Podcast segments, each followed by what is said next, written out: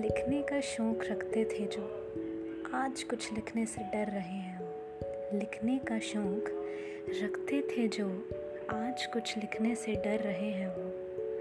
लिख के हाल बयां करते थे जो उस हाल का कारण ही बयां की वजह हो तो। उस हाल का कारण ही बयां की वजह हो तो। खैर छोड़ो, हो गया जो।